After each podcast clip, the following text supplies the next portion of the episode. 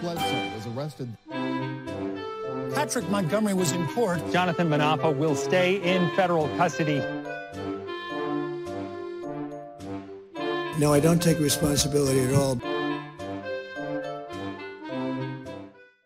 Hey everyone, welcome to the show. So, 43 year old Oregon resident Richard Harris had viewed a document on his phone the night before the Capitol attack. It was titled Reclaiming a Superpower, and it stated, quote, the time for auditing the 2020 US presidential election has passed. The author of the document wrote that there were three options that they had. A was contingent election for US president.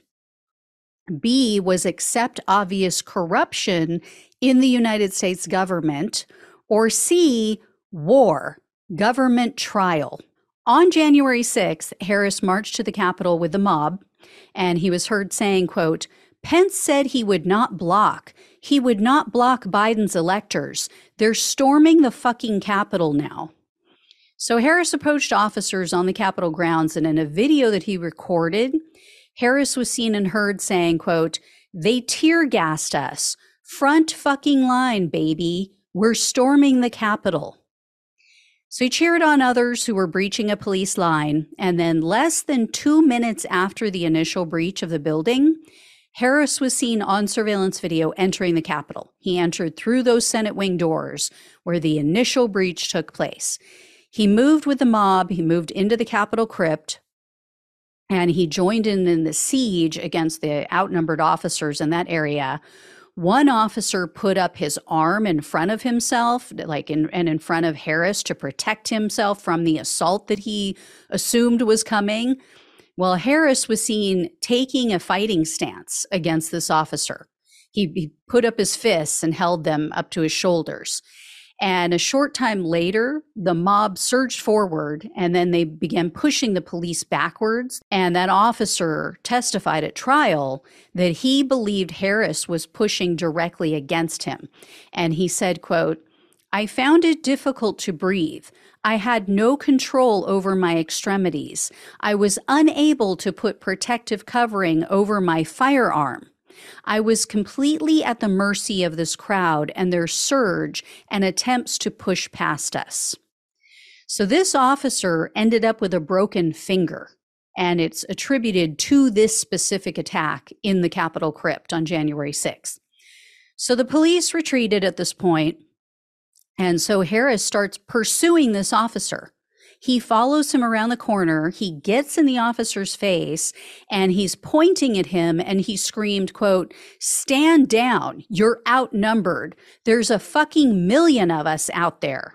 And we are listening to Trump, your boss. Also, he screamed, quote, we tried to vote. We tried to vote. Stand down. Well, after forcing his way past multiple police lines, Harris entered various areas of the Capitol, and the prosecutor said he climbed on at least five different statues. Even other members of the mob were admonishing him and begging him to stop disrespecting the Capitol and to stop damaging property. And Harris said to them, quote, We're being tear gassed. I don't know if you noticed. As if that's an excuse. Right, for destroying the Capitol and everything in it. And this part, you guys are likely to remember if you've seen videos taken inside the Capitol. This is the guy who was seen on video. He picked up a Capitol Police phone line, uh, like a landline, and he was yelling into the phone. He was pretending he was speaking to someone, and he said, "quote Can I speak to Pelosi? Yeah, we're coming, bitch. Oh, Mike Pence, we're coming for you too, fucking traitor." So Harris then headed to an area where there was an atrium that was open to the floor below. And when he heard another person criticizing a journalist and the, like to the journalist's face, Harris said, quote, let's throw him over, throw him over. Harris was then seen grabbing an officer's baton in another area. He was yanking on it. And they said that he pulled the baton with so much force that he dragged the officer forward several feet and into the mob. So the officer had to be saved basically another officer had to step in to help him get away from the mob and gain control of his weapon and then finally after nearly one and a half hours in the building harris was forced out of the capitol.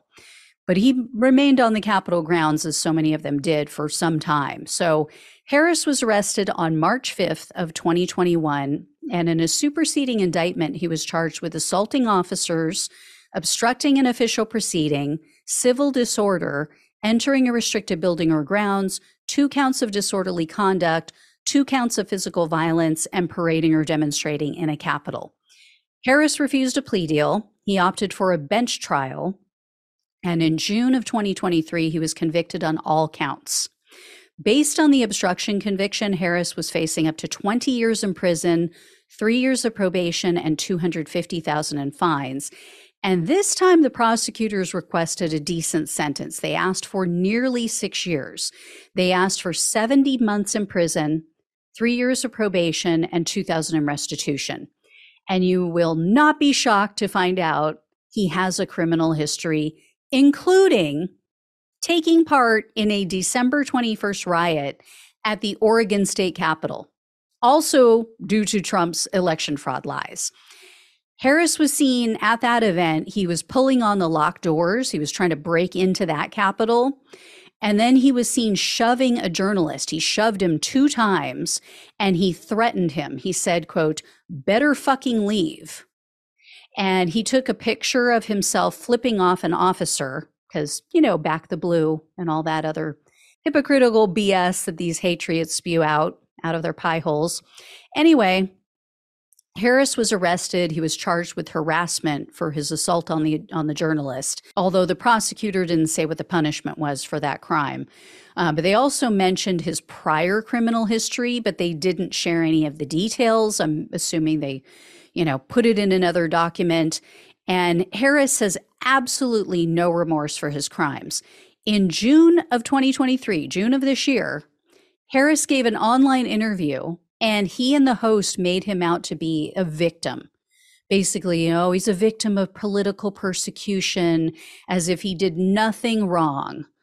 Well, U.S. District Judge Carl Nichols presided over Harris' case, and I couldn't locate any details about what was said at the sentencing hearing, but the judge ended up sentencing Harris to 41 months in prison, three years of probation, and a $605 special assessment fee.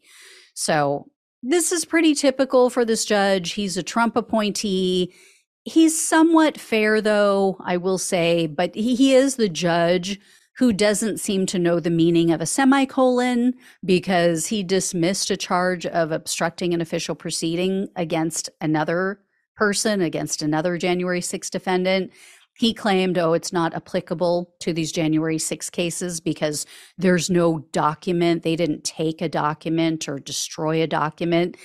His decision was ultimately overturned by an appeals court. So that goes to show you what he knows.